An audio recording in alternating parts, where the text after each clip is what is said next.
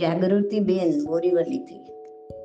તમારો સવાલ છે કે ભવિષ્યમાં હું માંદી પડી કે એકલી પડી કે હોસ્પિટલમાં એડમિટ થઈ, કોરોના જેવું કંઈ હોય કે મારું પરિવારવાળું કોઈ ન હોય, ત્યારે હું આર્ત ધ્યાનમાં ન જાઉં, વિભાવ દશામાં ન જાઉં, મારી જાતને હું કેવી રીતે સંભાળું, કેવી રીતે પોતાના આત્મા તરફ પ્રયાણ કરવાનો ટ્રાય કરું? ઇન શોર્ટ કે હું ક્યારે વિભાવ દશામાં ન જાઉં. એવું કંઈ પણ ભવિષ્યમાં કંઈ પણ પરિસ્થિતિ આવે, એવી પરિસ્થિતિમાં હું મારી જાતને કેવી રીતે સંભાળું? એની અત્યારથી પૂર્વ તૈયારી કેવી રીતે કરી શકાય, એ પણ જણાવો. છે ને, આપણામાં આ એક બહુ ખોટી ભ્રમણા છે કે અંત સમયે કોઈ સ્વજનો આવે, નૌકાર સંભળાવે, ધર્મ પમાડે અને હું પામી જાઉં. મારું મોત સુધરી જાય. ભાઈ, અંત સમય ક્યારે આવશે ને એ ખબર નથી. તો અંત સમયની શું રાહ જોવાની? તમે આજથી જ અપઘડીથી જ અંતરમાં નૌકારનો એવો નાદ જગાવી દો કે અંત સમયની તો પછી વાત છે, ઊંઘમાંય તમારું અંતર નૌકાર મંત્રની ધૂનમાં હશે. પારકી આજ સદા નિરાશ કોઈ તને શું ધર્મ પમાડે? તું પોતે જ ધર્મ પામ ને તારું જીવન જ એવું જીવ ને કે તારું મોત સુધરી જાય. આખી જિંદગી પાણી વલોવવું છે અને અંતમાં માખણની આશા રાખવી છે. તે કેવી રીતે બને? કોઈ આવે ને ધર્મ પમાડી જાય. હાઉ ઇટ ઇઝ પોસિબલ વિચાર કરો. અંત સમયે કેવી પીડા ઉપની હશે? શરીરમાં આ દુનિયાને છોડીને જવાનો કેટલો અફસોસ, કેટલો રંજ હશે. આ કરવાનું રહી ગયું, તે કરવાનું રહી ગયું, એવી ગડમથલમાં હશો. મનમાં કુટુંબ કબીલાને, ધન દોલતને કેટલી ચિંતા હશે. ચિત્તમાં હવે જે ભાવમાં જવાનું હશે ને, એને લેશિયા લેવા આવી હશે. એ ગતિ પ્રમાણે મનની કેવી સ્થિતિ હશે? કેવું આર્ત ધ્યાન હશે? શું તમે એમ માનો છો? કે આ પરિસ્થિતિમાં ઘેરાયેલો હોઈશ અને ત્યારે કોઈ ધર્મના બે શબ્દ સંભળાવી દેશે ને તે તમારા અંતરમાં ઉતરી જ જશે અને તમે તરી જ જશો?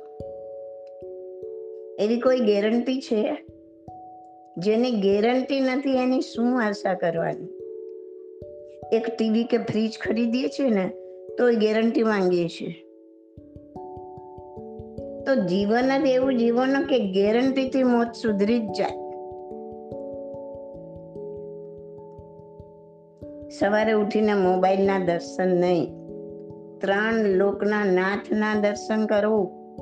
અંતરમાં નૌકારનો નાચ જગાવવું આટલો સુંદર દિવસ દેખાડવા બદલ કુદરતનો આભાર માનો. જીવન આપવા બદલ સૂર્ય દેવતાનો આભાર માનો. જીવન જીવવા માટે ઓક્સિજન આપવા બદલ વૃક્ષ દેવતાનો આભાર માનો. અનાજ રાંધીને ખાવા લાયક બનાવવા માટે અગ્નિકાયના જીવોનો અને તરસ બુઝાવવા માટે પાણી કાયના જીવોનો ખૂબ ખૂબ આભાર માનો.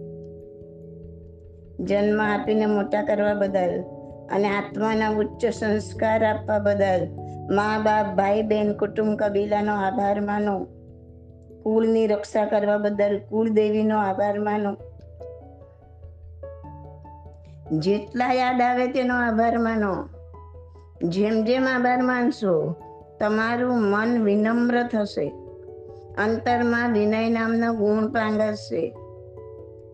સવારે ઉઠીને મોબાઈલમાં સમય બગાડશો ને, તો એટલું તિરંજ ગતિનું આયુષ્ય બંધાશે. એ જીવન બગાડશે. આ મોતને સુધારશે. તમારું રોજનો ટાઈમ ટેબલ તમે ગોઠવી દો. સવારનું પ્રતિક્રમણ થાય તો એના જેવું ઉત્તમ બીજું કાંઈ નહીં. ન જ થાય એમ હોય તો પ્રાતઃકાલીન સકલ તીર્થ બોલવું, સર્વ તીર્થોને વંદના કરવી, ભરેસર બોલવું, ઉત્તમ વ્યક્તિઓને યાદ કરવાથી એના વાઇબ્રેશનથી આપણા કામ થઈ જાય છે.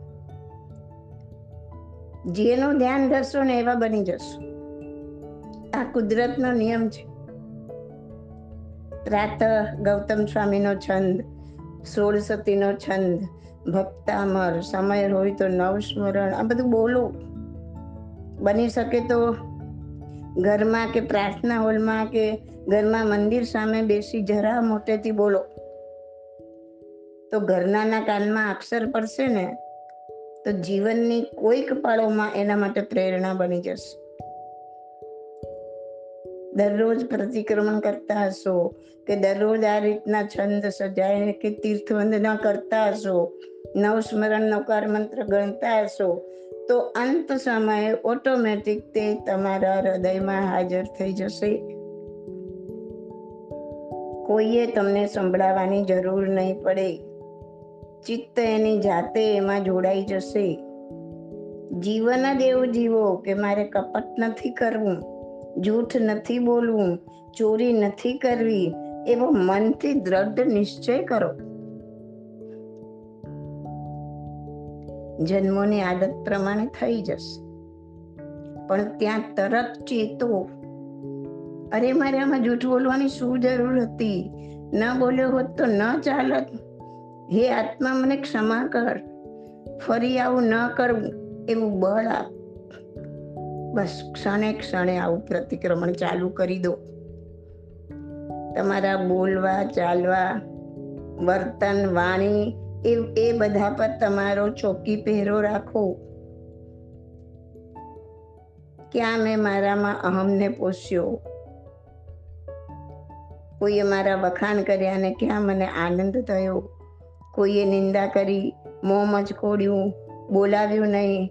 ક્યાં મારા મનને દુઃખ થયું? તરત જ ચેતો આત્માની માફી માંગો. મહાવિદ્યમાં જન્મ જોઈએ છે ને? ગીતડા ગાવાથી નહીં મળે. મહાવિદ્યમાં હંમેશ માટે ચોથો આરો છે. ચોથા આરાના માનવી સરળ સ્વભાવી હોય. તમે ચોથા આરાના માણસો જેવા અહીંયા સરળ સ્વભાવી બની જાઓ. તો જ્યાં ચોથો આરો ચાલતો હશે ત્યાં જન્મ મળી જશે. માંગવાની જરૂર નથી. કરો. એનું પરિણામ આવશે. જે પરિવર્તન કરવાનું છે, તે આપણી અંદરથી જ કરવાનું છે.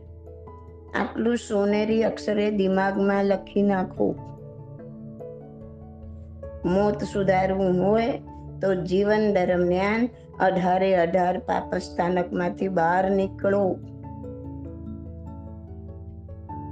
ચૌદ નિયમ ધારવાની પ્રેક્ટિસ કરો.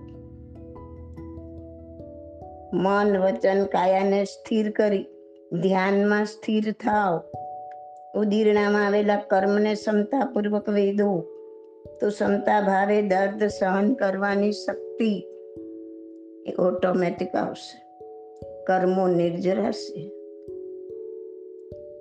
આના માટે ધ્યાનની ખૂબ જ પ્રેક્ટિસ જીવન દરમિયાન કરવાની છે. જેટલા વધુમાં વધુ સામાયિક થાય, એટલા વધુમાં વધુ સામાયિક કરીને એમાં ધ્યાનની પ્રેક્ટિસ કરવાની. એકવાર વિપસ્યાના ધ્યાન સાધનાની શિબિર કરીને પરફેક્ટ ધ્યાનની વિધિ શીખ્યા ધ્યાન રાખો, આપણે ફક્ત વિધિ શીખવાની છે. એ લોકો શું કરે છે, શું કહે છે, શું માને છે, એની સાથે આપણે કોઈ લેવા દેવા નથી. આપણને આપણા ભગવાને જે કીધું છે તે સો ટકા સાચું છે. આપણે બીજા પર એ બેસાડવાની જરૂર નથી. એને જે માનવું હોય માનવા દો. આપણા મનમાં શ્યોર રાખો કે મારા ભગવાને કીધું એ સો ટકા સાચું છે. આપણે એને જ ફોલો કરવાનું છે. ફક્ત પરફેક્ટ વિધિ શીખીને ઘર ભેગા.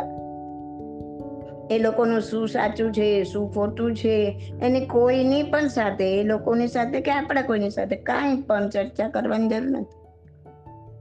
અને મહાવીરના સિદ્ધાંત પર કદી કોઈ શંકા કરવી નહીં. આપણે આપણી ખોવાઈ ગયેલી વિધિ શીખવાથી કામ રાખવું. તો કંઈ જ વાંધો નહીં આવે. એક વખત પરફેક્ટ શીખીને પછી દરરોજ એની પ્રેક્ટિસ ચાલુ રાખો ઘરે. તો જીવન દરમિયાન કેટલાય કર્મોની નિર્જરા થઈ, આત્મા હળવો ફૂલ થઈ અહીંથી રવાના થશે. આખી જિંદગી ધ્યાનની પ્રેક્ટિસ કરવાથી ક્ષમતાથી દર્દ સહેવાની શક્તિ ખીલશે. ક્રોધ અહંકાર કપટ માયા અબ્રહ્મ આવા કેટલાય દુર્ગુણો આ ધ્યાનની પ્રેક્ટિસ દ્વારા અમુક અંશે નાબૂદ થઈ જશે અને જે ગયા ને તે હવે તમારી સાથે નહીં આવે। મોત સુધારવું હોય તો આવું સુંદર જીવન જીવવાની આજથી જ પ્રેક્ટિસ ચાલુ કરો। બાકી એ ભ્રમણામાં જીવશો કે ભલે જીવન ગમે તે હું બેફામ જીવી અંત સમયે કોઈ ધર્મ સંભળાવે અને મારું મોત સુધરી જાય તો આવા ભ્રમમાં કોઈ રહેતા નહીં. જિંદગીભર જે વલોવ્યું હશે ને, તે જ મળવાનું છે. છેલ્લે એ જ આવશે. યાદ રાખજો, બને તેટલું મૌન રાખવું. ખોટી ખોટી વાતોમાં ટાઈમ પાસ કરવો નહીં. જેને ખરેખર માનવ જીવનનું મૂલ્ય સમજાયું હોય ને, એની પાસે ટાઈમ પાસ કરવા માટે ટાઈમ હોય જ નહીં. દરરોજ સાંજનું પ્રતિક્રમણ થાય તો સૌથી ઉત્તમ. કરવું જ જોઈએ. જો એકવાર મનમાં ઠાની લો ને તો બધું જ થઈ શકે. થોડો છૂટ રાખીને કે મહિનામાં પાંચ સાત વખત ના થાય તો છૂટ. એમ કરીને પણ તમે કરશો તો પણ ઘણું બધું પામી જશો. તમારું જીવન બીજા માટે પ્રેરણા બની જાય, એવું જીવન જીવો, તો મૃત્યુ વખતે કોઈની જરૂર નહીં પડે. તમે તમારા આત્માની મસ્તીમાં હસતા હસતા જીવને છોડી શકશો. જીવનને છોડી શકશો. આ એવું નથી કે એક બે દિવસમાં કે એક બે કલાકમાં કોઈ પમાડે ને તમે પામી જાઓ. એના માટે જિંદગીભરની સાધના જરૂરી છે. પહેલાના સમયમાં પચાસ વર્ષ પછી લોકો કે રાજાઓ, મહારાજાઓ જંગલમાં જતા રહેતા હતા. ત્યાં એકલા ગુફામાં રહી ધ્યાન સાધનાની પ્રેક્ટિસ કરતા, કર્મોની નિદ્રા કરતા. સુંદર, સ્વચ્છ, સરળ, નિષ્કપટ જીવન જીવતા. ઓછામાં ઓછા પાપ સાથે જીવન જીવતા. એમને મોતની કોઈ ચિંતા રહેતી જ નહીં.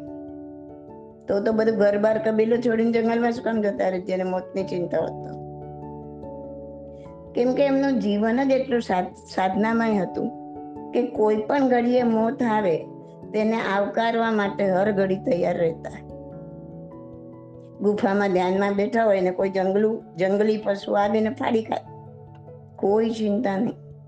એમનું જીવન જ એટલું નવકારમય, સાધનામય, ધર્મમય, નિષ્કપટ હતું કે મૃત્યુ સમયે કોઈ આવે ને ધર્મ સંભળાવે ને મૃત્યુ સુધરી જાય, એવા ભ્રમમાં એ લોકો જીવતા નહોતા. અને આજની પરિસ્થિતિ જુઓ.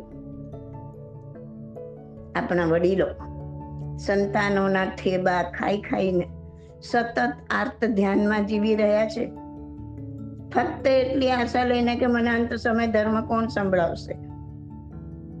અરે તમારા જીવતા જ એને તમારી કિંમત નથી. એ તમે મૃત્યુ બીજાને પડ્યા હશો તો વિચારશે આ ક્યારે જાય જલ્દી અને જગ્યા થાય. એના પાસે તમે શું ધર્મની આશા રાખો છો? મને કોણ ધર્મ સંભળાવશે? કોણ નૌકાર સંભળાવશે? અરે ભાઈ, મોત આવશે ને. ત્યાં સુધીમાં આવી રીતના આર્ત ધ્યાનમાં ડૂબકી મારી મારીને એવું તિર્યંજ ગતિનું આયુષ્ય જમા કરી દેશો ને કે કોઈ અડધો કલાક શું પાંચ કલાક ધર્મ સંભળાવશે ને? તો પણ અંદર એક ટીપા જેટલું ઉતરશે માટે ચેત ચેત, નર ચેત, તું તારું ટાઈમ ટેબલ તારી જાતે ગોઠવ. ને અંત સમયનો વિચાર કર્યા વગર પૂરું જીવન ખુમારીથી જીવ. ઓડિયો બહુ લાંબો થઈ ગયો છે. હવે વધુ સમજણ માટે મારી ત્રણેય બુક વાંચી જાઓ. અને પોડકાસ્ટ સ્ટુડિયોની લિંકમાંથી બધા જ ઓડિયો સાંભળી લો ને તમારું કાર્ય શરૂ કરી દો. સારી વસ્તુનો પ્રચાર કરો જેથી અન્ય લોકો પણ પામી શકે. This audio is by Subodhi Masaliya my contact number is eight eight five zero zero eight eight five six seven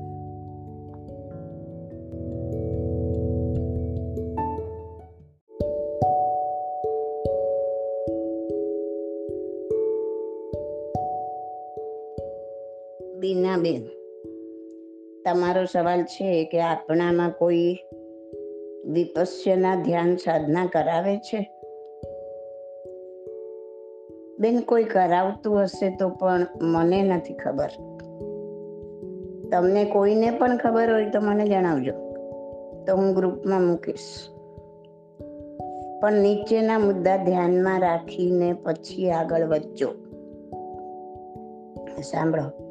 કરનાર ને કરાવનાર. બંને આ મુદ્દા ખાસ ધ્યાનમાં રાખવા અત્યંત જરૂરી છે. એક તો જુઓ, મિનિમમ ઓછામાં ઓછી દસ દિવસ દસ દિવસની શિબિર તો હોવી જ જોઈએ. એના વગર તો કાંઈ પદલે પડે જ નહીં. ઓરિજિનલ આ શિબિર પિસ્તાલીસ દિવસની હતી. પણ ઉતરતા સંગયણે લોકો કરી નહોતા શકતા એટલે ઓછી કરી કરીને દસ દિવસની રાખી. દસ દિવસમાં માંડ માંડ એક અંશ જેટલું પામી શકાય છે. એનાથી ઓછું કરો, ત્રણ દિવસ કે પાંચ દિવસ કરો, તો એટલામાં લોકો કાંઈ પામી શકશે નહીં. ને લોકોને સાધનાનો લાભ નહીં મળે તો લોકો છોડી દેશે. અને આ દસ દિવસ પણ સંપૂર્ણપણે મૌન પાળવું એ સાધનાની બીજી શરત છે. જો સાધનાનો લાભ મેળવવો હોય તો સ્ટ્રિક્ટલી મૌન પાળો. કોઈની પણ સામે જોવાનું નહીં. કોઈની સામે જોઈને સ્માઇલ પણ આપવાનું નહીં. ઈશારાથી પણ વાતો નહીં. ત્યારે મન થોડું થોડું કાબુમાં આવતું જાય છે. અત્યાર સુધી મન બહાર જ ભટક્યું છે. હવે એને આત્મા તરફ, અંદરની તરફ લઈ જવું છે. મતલબ કે અત્યાર સુધી પ્રવાહની સાથે ચાલ્યા. હવે સામે પ્રવાહે ચાલવાનું છે. એટલે શરૂઆત આકરી તો પડશે જ. એટલે ધ્યાન રાખો. ઓછામાં ઓછા દસ દિવસ. સંપૂર્ણ મૌન પાળશો. દુનિયાના લોકો સાથેનો સંપૂર્ણ વ્યવહાર કરશો. એટલે કે દસ દિવસ સુધી મોબાઈલથી પણ કોઈનો કોન્ટેક નહીં. સાધના શરૂ કરતા પહેલા મોબાઈલ આપી દેવાનો હોય છે. ત્યાં જમા કરાવી દેવાનો હોય છે. જે દસ દિવસ પૂર્ણ થતા પછી પાછો લઈ શકાય છે, લઈ લેવાનો હોય છે. મોબાઈલ નહીં, પેપર નહીં, કોમ્યુનિકેશનના કોઈ પણ સાધનનો ઉપયોગ નહીં. અમુક નક્કી કરેલા પરિસરની બહાર જવાનું નહીં. પરિસરમાં પણ કોઈ ઓળખીતા જેની સાથે તમે ગયા હો, તો એની સામે પણ જોવાનું નહીં. અહિંસા વ્રતનું સંપૂર્ણપણે પાલન, જૂઠ નહીં, ચોરી નહીં, સંપૂર્ણ બ્રહ્મચર્યનું પાલન. કોઈ પણ પ્રકારના પુસ્તક જોડે રાખવાના નહીં, પુસ્તકનું વાંચન નહીં. સ્ત્રી પુરુષનો રહેવાનો, જમવાનો હોલ અલગ. એટલે કે કોઈ પણ જાતનું મળવાનું થાય જ નહીં. કોઈ પણ પ્રકારની નશીલી ચીજો, દારૂ, એનું કોઈ કોઈ પણ ચીજનું બિલકુલ સેવન નહીં. એક રૂમમાં બે પાર્ટનર હોય તો પણ એકબીજા સાથે બિલકુલ વાતો નહીં. આટલું જ્યારે દસ દિવસ સુધી સ્ટ્રિક્ટલી પાળો પોતાના માટે, ત્યારે કંઈક આંશિક અનુભવ પ્રાપ્ત કરી શકો એવું બેકગ્રાઉન્ડ તૈયાર થાય. આ બધી પાપમાંથી પાછા હટવાની પ્રતિજ્ઞાઓ છે. જો તમે એનું પાલન ન કરો, સાધના કરવા ગયા પછી પણ ગુસપુસ વાતો ચાલુ રાખો, છુપાવીને મોબાઈલ રાખીને છાનો માનો એનો ઉપયોગ ચાલુ રાખો, ઈશારાથી વાતો ચાલુ રાખો, તો તમારું મનનું કાર્ય તો ચાલુ રહ્યું. તો તમે સાધનામાં બિલકુલ આગળ નહીં વધી શકો. તમે કહેશો કે અમે તો વાતો કરતા હતા, કોઈને ખબર ના પડી. અરે ભાઈ, તમે કર્મોની નિર્જરા કરવા ગયા છો કે કપટ કરીને નવા કર્મો બાંધવા માટે ગયા છો? કોઈને ખબર પડે કે ન પડે તમને શું ફરક પડે છે? તમે તો તમે જે કર્યું એના કર્મ બાંધ્યા. બીજાને શું ફરક પડે છે? તમે કહેશો કે, ના ભાઈ, હા, હું આવી રીતના તો રહી જ ના શકું. અરે ભાઈ, પ્રેક્ટિસ કરતા કરતા બધું કરી શકશો, પણ કરવા માટેનું એક દ્રઢ નિર્ણય જોઈએ. આ બધું તો એક પાયો છે. પાયા વગર ઘર કેવી રીતે ચણશો?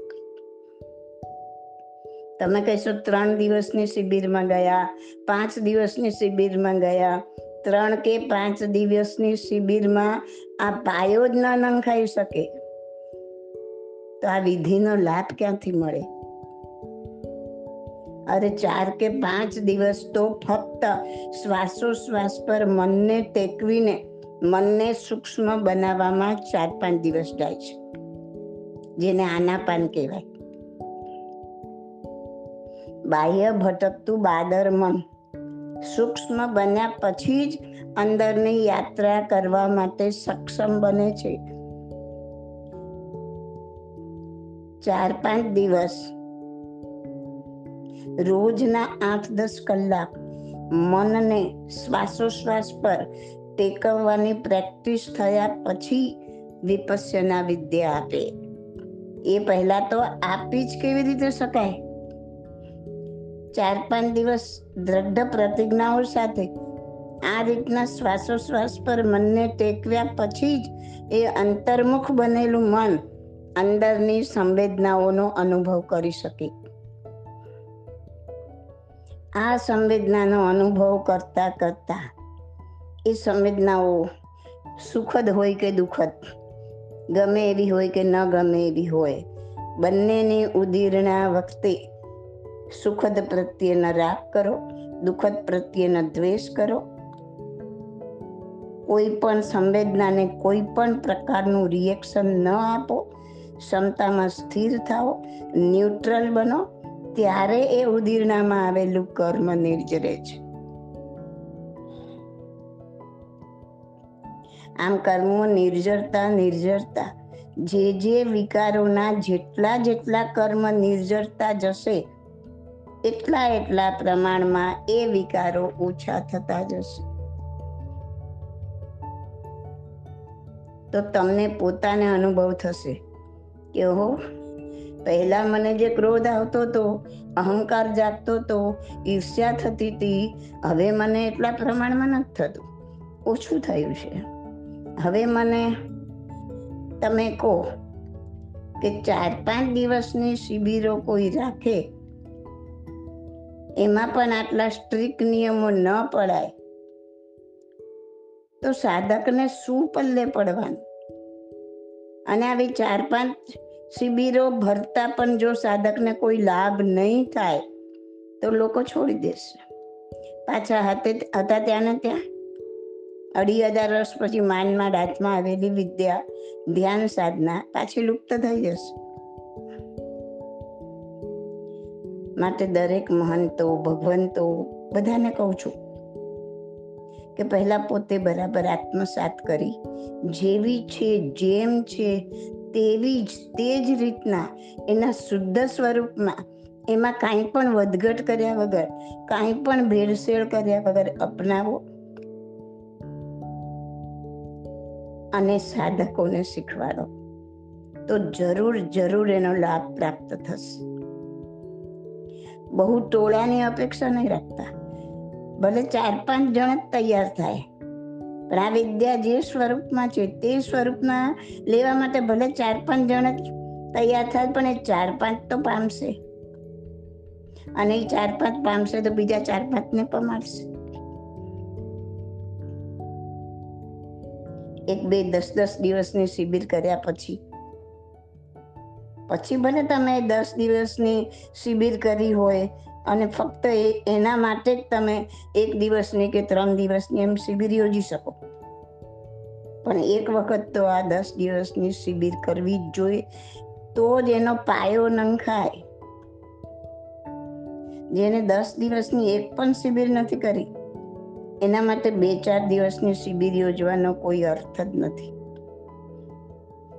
જે સ્ટ્રિક્ટ નિયમો પાળે કે પડાવે નહીં, એના માટે પણ શિબિર યોજવાનો કોઈ અર્થ નથી. હંમેશ યાદ રાખો કે જે વસ્તુનો લાભ ન મળે તે વસ્તુ છૂટી જાય. એટલે અમુક ટેલેન્ટેડ વ્યક્તિઓ, મહંતો, ભગવંતો પૂરેપૂરી ટ્રેનિંગ લઈ આત્મસાત કરી પોતે પહેલા. પછી ચાલુ કરો. તો અનેક જૈનો આ ધ્યાન સાધનાનો લાભ મેળવી શકશે. પોતાના જ ઘર આંગણે ક્યાંય ગયા વગર. આવી મિનિમમ દસ દિવસની કોઈ શિબિર આપણામાં ચાલુ થાય તો મને જરૂર જણાવજો. જેને પણ ખબર પડે કે આવી દસ દિવસની શિબિરો ચાલુ થઈ છે. તો મને જરૂર જણાવજો. હું તો ઈચ્છું છું. હું તો ઈચ્છું છું કે જલ્દીમાં જલ્દી આ દિશા તરફ પગલાં ભરાય. જેથી આપણે જૈન સાધક આપણે ત્યાં જ ધ્યાન સાધના કરી શકે. ઘણા કહે છે ને કે મેં તો ચાર પાંચ શિબિર કરી છે, મને તો કોઈ ફરક લાગતો નથી. એના ઘણા કારણ હોઈ શકે. એક તો પોતે નિયમોને સ્ટ્રિક્ટપણે પાડ્યા નથી, તો પણ એવું બને. એક વખત શિબિર કરીને આવ્યા પછી દરરોજ એની પ્રેક્ટિસ ચાલુ રાખી નથી. જેમ પાયા વગરનું ઘર ન ચણાય, એમ ફક્ત પાયો નાખીને છોડી દો તો પણ ઘર ન ચણાય.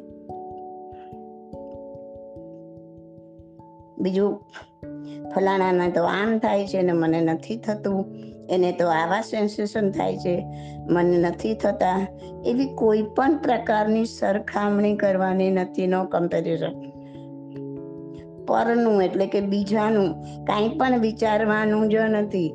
એને જે થાય છે તે એના માટે આપ ક્ષણની સચ્ચાઈ છે.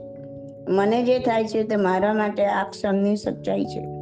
અગર મને કાંઈ નથી થતું તો એ પણ મારા માટે આપ ક્ષણની સચ્ચાઈ છે. આ સચ્ચાઈને સ્વીકારો.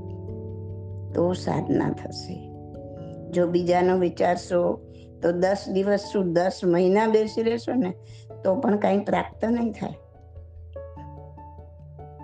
અને ખાસ બિલકુલ અપેક્ષા રહિત કરો.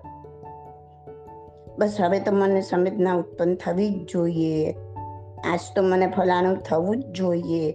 એવી કોઈ પણ જાતની અપેક્ષા આવી ગઈ ને તો કાંઈ જ નહીં થાય. સાધનામાં આગળ નહીં વધી શકો. આવા તો ઘણા બધા ફેક્ટર્સ છે. જેમ જેમ આગળ વધતા જશો ને ઘણા અનુભવ થતા જશે. દરેકના અનુભવ અલગ હોય. સૌ સૌના પૂર્વ પૂર્વ કર્મ જે કરીને આવ્યા હોય એ પ્રમાણે હોય. માટે કોઈ સાથે સરખામણી નહીં કરવાની. બહુ નાજુક વિદ્યા છે. જે પરિસ્થિતિ ગમી ગઈ, એમાં લોટપોટ થયા, તો બેઠા તા ભાગાકાર કરવા અને ગુણાકાર કરીને ઊભા થશું. એટલે હું દરેકને કહું છું દસ દિવસની વિપસ્યના શિબિરમાં જઈ પરફેક્ટ વિધિ શીખ્યા પછી જ ઘરે કરજો. પહેલાના રાજા, મહારાજાઓ તીર્થંકરો, ઘર, બાર, રાજમહેલ, કુટુંબ, કબીલો, દેરાસર, ઉપાશ્રય બધું જ છોડીને કેમ જંગલમાં જતા રહેતા હતા? અને જઈને એકલા ગુફામાં રહેતા હતા? આ નિયમો તો જ પાડી શકાય. તો જ પાપામાં, પાપોમાંથી પાછા હટી શકાય. તો જ મૌન ધ્યાનની સાધના થઈ શકે. તો જ આત્માનો આનંદ પામી શકાય. એકવાર આત્માનો આનંદ ચાખ્યા પછી દુન્યવી આનંદ ફીકો લાગશે. પણ વાતોથી પેટ નહીં ભરાય. કરો તો જ અનુભવને પામો. એક ભાઈ મને લખે છે કે, બેન, બસ, હવે તમે તમારો એક ધ્યાનનો વીડિયો બનાવીને મોકલાવી દો. ભાઈ, વિડીયોમાં તમે શું સમજશો? તેમાં તો એટલું જ ખબર પડશે કે શું બધું બેન આંખ બંધ કરીને ધ્યાનની મુદ્રામાં બેઠા છે. બીજું શું ખબર પડશે? ખરેખર કંઈ પામવું હોય ને, તો આ ઓડિયોમાં મેં જે સમજાવ્યું છે ને, તે સમજો. એક શિબિર એક શિબિર દસ દિવસની કરી આવો.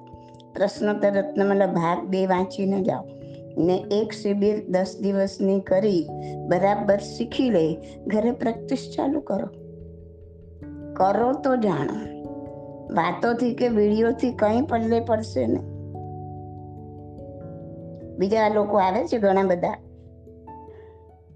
એમાંથી ઘણા ખરા કર્મની નિર્જરા વિશે કાંઈ જાણતા નથી. કોઈ પોતાનો રોગ મટાડવા તો કોઈ મનની શાંતિ માટે આવે છે.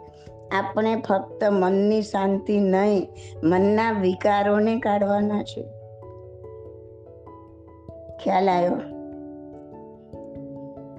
તો આવી કોઈ દસ દિવસની શિબિર આપણામાં કોઈ પણ કરાવતું હોય તો મને જરૂર જણાવજો. Okay? This audio is by Subodhi Masaliya my contact number is eight eight five zero 88500 88567.